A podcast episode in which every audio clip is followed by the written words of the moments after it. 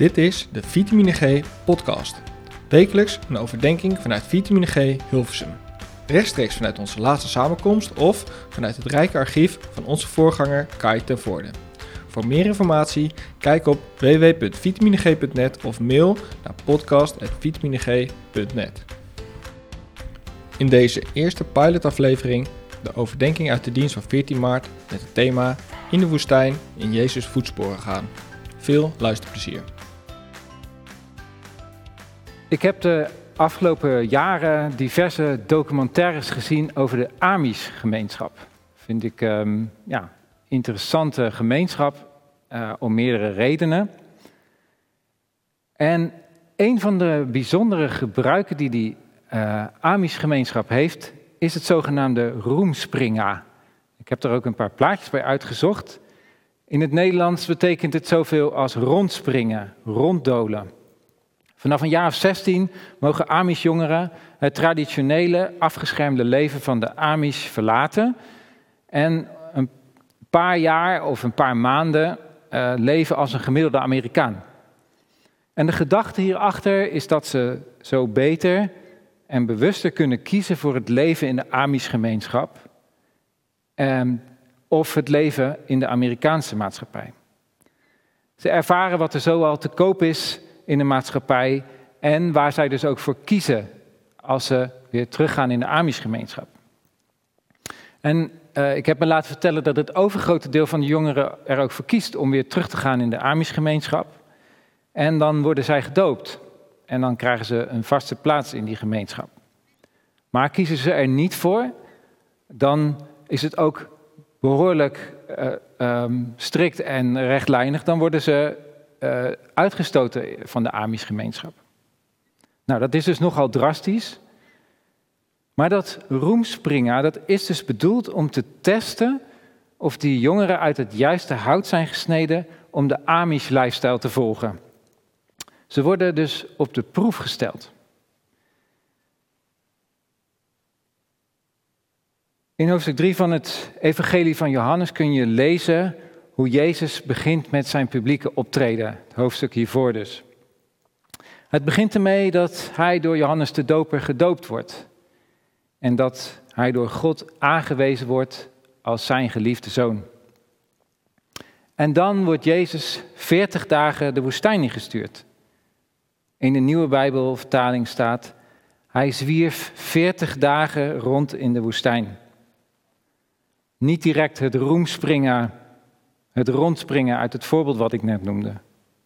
Maar wel een periode waarin Jezus op de proef werd gesteld. Het is een heel bijbels gegeven dat mensen, geliefd door God, soms ook op de proef worden gesteld. Soms door God en soms door Gods tegenstander. We lezen door heel de Bijbel heen over gelovigen die beproevingen moeten doorstaan. In het Oude Testament bijvoorbeeld. Adam, Abraham, Mozes, David, Job. En ik denk en geloof dat voor niemand geloven zonder enige vorm van beproeving is. Van op jezelf teruggeworpen worden. Van worsteling met de vraag of en hoe je met God wil blijven wandelen. En ook Jezus, Gods geliefde zoon, wordt op de proef gesteld. Hij moest op de proef gesteld worden. Er stond iets op het spel. Er moest iets bewezen worden, uitgevochten worden. Wat was dat? Vaak wordt het Bijbelgedeelte uit Lucas 4, wat we net lazen, uitgelegd in termen van verleiding en zonde. Jezus stond bloot aan verleidingen, maar hij gaf er niet aan toe. En zo toonde hij dus aan zonder zonde te zijn. Met andere woorden, is de uitleg dan, in dit gedeelte laat Jezus zien dat hij niet toegaf aan wereldse verleidingen, die in Bijbels oogpunt moreel verwerpelijk zijn. En dat beeld is heel wijd verbreid en dat zie je bijvoorbeeld ook terug in de reclames zelf van jaren geleden, maar ik denk nog steeds wel voor ons bekend, eh, die van Magnum over de zeven hoofdzonden. Hier zie je een van de zeven hoofdzonden, lust, uh, uitgedrukt. En op de voorgrond uh, zie je dus die uh, verleiding. En op de achtergrond zie je een overduidelijk duivelfiguur. Die zorgt voor die verleiding.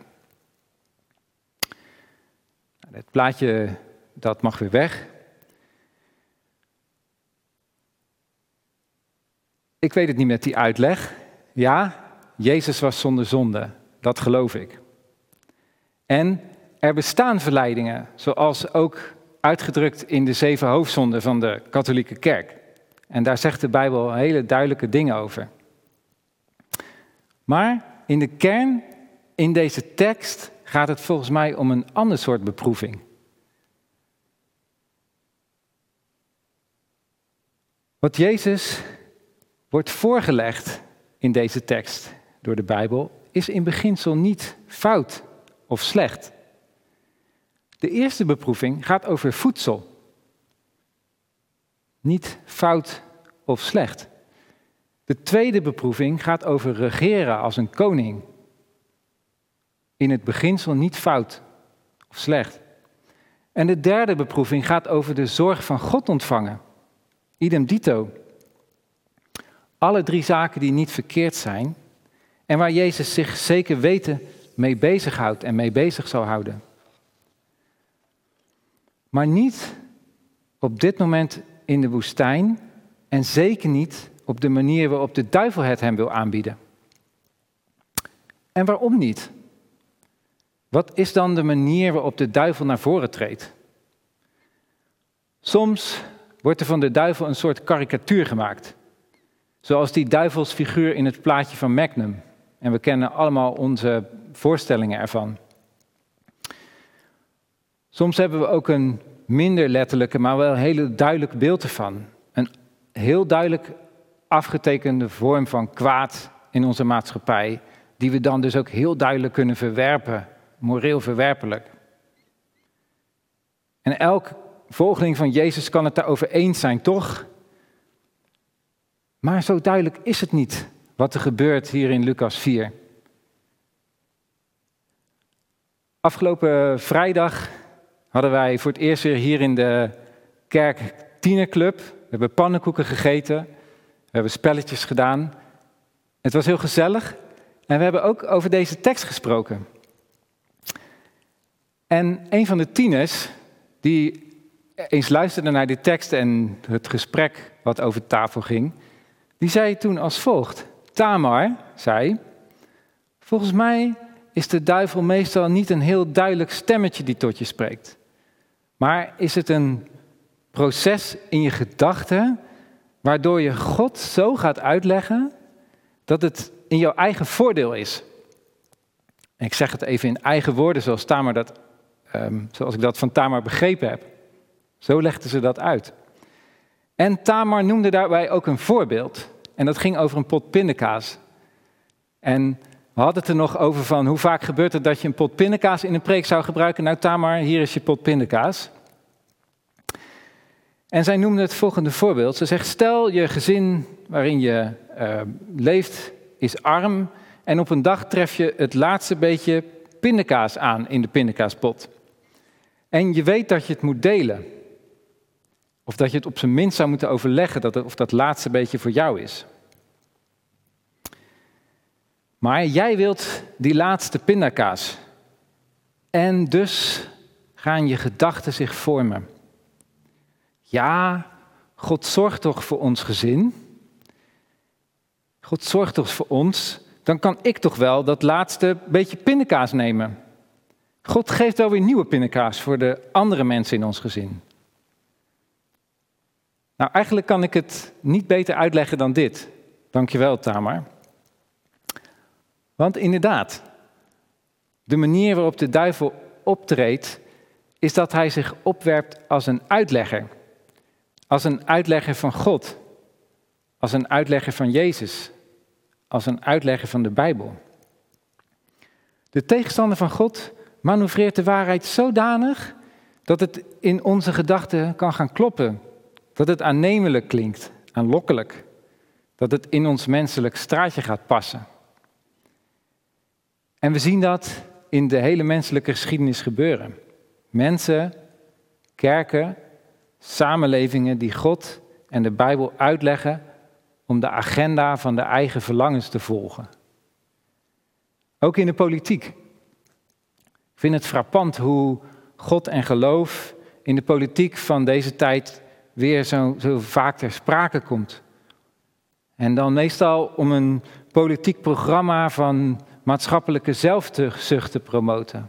Een politiek programma van maatschappelijke zelfzucht. We zien dat uitleggen van de Bijbel in ons eigen voordeel met name bij die derde beproeving gebeuren. Het komt tot een soort climax. Bij de eerste twee beproevingen doet de duivel een aanbod en weerlegt Jezus het aanbod van de duivel met woorden uit de Bijbel, met woorden uit de schrift. Maar bij de derde beproeving verandert de duivel van strategie. Hij brengt Jezus naar de tempel, de plaats van Gods aanwezigheid en van Gods bescherming. En daar komt de duivel zelf met een uitleg van de schrift op de proppen. En we kunnen daar tekst daar nog even bij laten zien die daarbij hoort. De duivel zegt, er staat toch, in Psalm 91 inderdaad, dat de engelen voor je zullen zorgen. Het is dus niet zomaar een onbetrouwbaar argument van de, van de duivel die hij hier aanvoert. Het kan zomaar heel legitiem klinken. En we kunnen het dus ook niet zomaar afdoen. Beide, zowel de duivel als Jezus, citeren hier uit de schrift. Dus waarom is de ene uitleg beter dan de andere? Wat de duivel er niet bij zegt, is dat die psalm gericht is aan mensen die in Gods nabijheid willen verkeren. En dat is niet wat de duivel wil. De centrale lijn van de psalm waaruit hij citeert is vertrouwen op God. En nog belangrijker, de duivel ziet een mysterie over het hoofd. Hij ziet een mysterie over het hoofd waar Lucas en de mensen voor wie hij zijn evangelie schrijft en waarmee de kerk wel bekend is. Namelijk dat Gods zorg en redding door lijden en dood heen kunnen gaan. Dat God voor ons zorgt is geen quick fix. Niet iets wat we voor onszelf kunnen claimen. Voor hen die op God vertrouwen is er geen garantie dat zij zonder zorgen zullen zijn. Altijd voorzien van elk menselijk verlangen. Maar er is wel de belofte. De belofte dat God er zal zijn. Nu en in de toekomst. Welke uitlegger heeft gelijk? Is het Jezus of is het de duivel? De sleutel ligt in de agenda die beide volgen. Ik zei zo net, welke vraag staat er nou eigenlijk op het spel bij de beproevingen van Jezus? Het is de vraag naar loyaliteit. Volgt Jezus de wil van God in de woestijn van ontberingen, in de woestijn van lijden? Blijft hij God trouw? Of is hij trouw aan zijn eigen verlangens en aan de agenda van Gods tegenstander? En hoe is dat eigenlijk voor ons?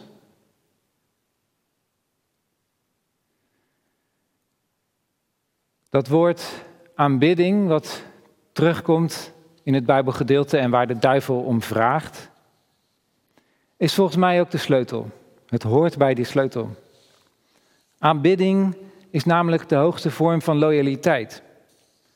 Dat wat je aanbidt, daarvoor ben je bereid offers te brengen. En je kunt allerlei dingen aanbidden, gemerkt of ongemerkt. Welvaart, comfort, succes, veiligheid, bescherming, rust, seksualiteit, voedsel. Zo kan ik nog even doorgaan. Stuk voor stuk dingen die door God zijn gemaakt. Stuk voor stuk legitieme verlangens. Dingen die we nodig hebben. Dingen waarvan we mogen genieten. Maar ook zaken die we tot een God kunnen maken. Of eigenlijk tot een afgod. Theoloog Tim Keller heeft hier het behoorlijk wat over gezegd en geschreven. En hij stelt dat zo'n beetje alles een afgod kan zijn. Zelfs, zegt hij, het christelijk geloof. Bijvoorbeeld wanneer mensen meer op de juistheid van hun leer gaan vertrouwen dan op God en zijn genade. En Keller noemt vier vragen waarmee je erachter kunt komen wat voor jou een afgod zou kunnen zijn. En het leek me goed om daar heel even bij stil te staan. Ook voor jezelf, dat je daar eens over nadenkt van hoe is dat dan voor mij? Zijn er bepaalde gedachten die bij mij naar voren komen? Heb ik bepaalde voorbeelden die naar boven komen? En die vier vragen die zal ik nu gaan opnoemen. En daarna geef ik even twee minuten om daarover na te denken.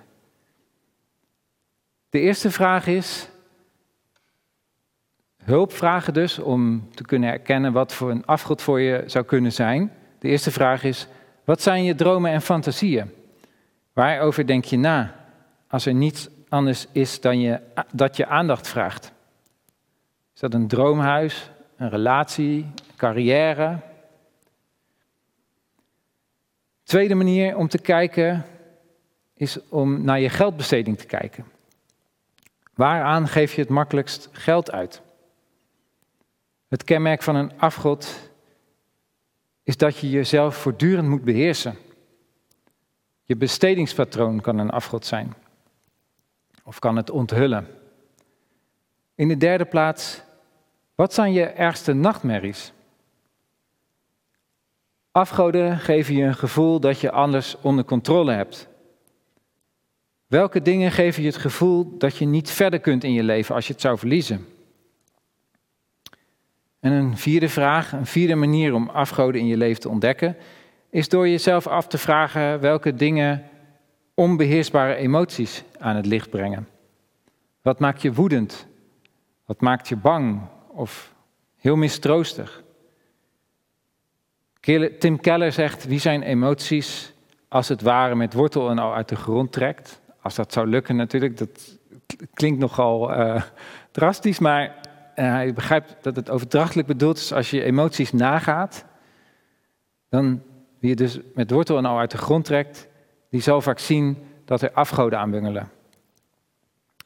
En nogmaals, het zijn hulpvragen, maar het kan je wel helpen om te ontdekken, hoe is dat eigenlijk voor mij?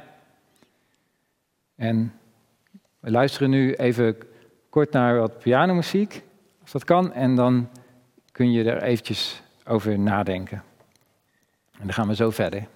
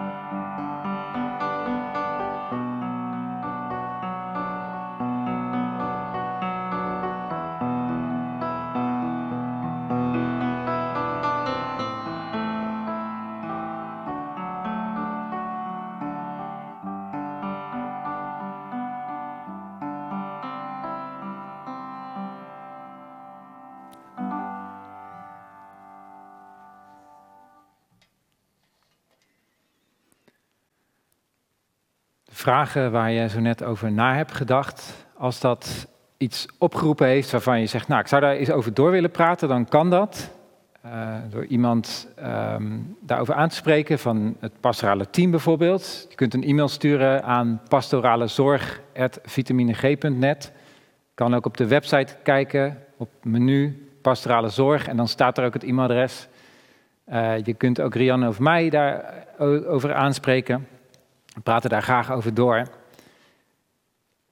Um, de vraag die we zo net gesteld hebben, zou je ook kunnen stellen ten aanzien van Jezus. In dit gedeelte in Lucas. Wie is Jezus in de woestijn? Als alles hem is afgenomen, niets anders zijn aandacht vraagt, waar geeft Jezus zijn geld aan uit? Niet letterlijk natuurlijk, maar wel figuurlijk. Doet Jezus wonderen voor zichzelf of stelt hij zijn wonderen uit totdat hij ze voor een ander kan doen? Welke dingen kan Jezus niet zonder? Hoe is hij als zelfs zijn brood ontnomen is? Is hij bang? Is hij woedend? Of blijft hij vertrouwen op God en dienstplan voor deze wereld? Hebben gezien dat de duivel optreedt als een uitlegger van God in ons eigen voordeel. Een uitlegger van God in ons eigen voordeel. Zeker wanneer wij in de woestijn zijn, wij leven in woestijntijd, kunnen we gevoelig zijn voor die argumenten. Als we ontbering meemaken, persoonlijk of als maatschappij.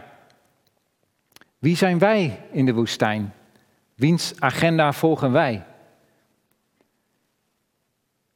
Het is mogelijk om nee te zeggen tegen de agenda van de tegenstander. Het is weliswaar zo dat de duivel best wel wat mogelijkheden uitprobeert bij Jezus en ook in deze tijd. Maar zijn mogelijkheden zijn niet eindeloos. Hij kan slechts framen, manipuleren, verdraaien. Maar de duivel moet zich onderwerpen. Hij moet zich onderwerpen aan God. Hij moet zich terugtrekken als we de agenda van God kiezen. Als we God zoeken in onze gebeden, als we ons laten vullen door de gedachten van God, dan moet de duivel zich terugtrekken. Daar kan hij niet tegen. Hij zal mogelijkheden gebruiken, maar hij heeft zijn verlies ook al kenbaar gemaakt. De duivel heeft niet de macht om de keuzes van mensen te forceren. Ook nu niet, ook bij ons niet. Ook in onze woestijn is Gods geest present, net zoals bij Jezus, om te leiden en om kracht te geven. De vraag die op het spel staat in de beproevingen van Jezus is of hij God wil volgen. En dat wilde hij, dat deed hij.